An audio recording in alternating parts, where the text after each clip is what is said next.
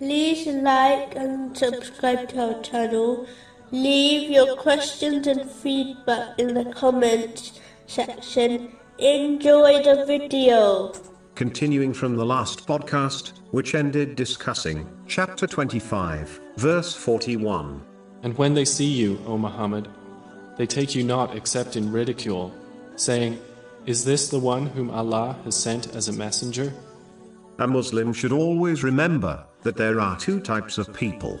The first are rightly guided, as their criticism of others is based on the criticism and advice found in the Holy Quran and the traditions of the Holy Prophet Muhammad, peace and blessings be upon him. This type will always be constructive and guide one to blessings and the pleasure of Allah, the Exalted. These people will also not over or underpraise others, as overpraising others can cause them to become proud and arrogant, and underpraising can lead them to laziness, especially with children. Praising according to the teachings of Islam will inspire others to strive harder in both worldly and religious matters, and it will prevent them from becoming arrogant. Therefore, the praise and constructive criticism of this person should be accepted and acted upon, even if comes from a stranger. The second type of person criticizes based on their own desires. This criticism is mostly unconstructive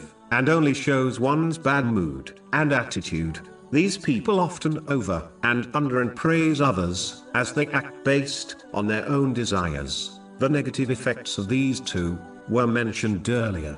Therefore, the criticism and praise of this person should be ignored in the majority of cases, even if it comes from a loved one, as it will only cause one to become unnecessarily sad, in cases of criticism, and arrogant, all easy, in cases of praise.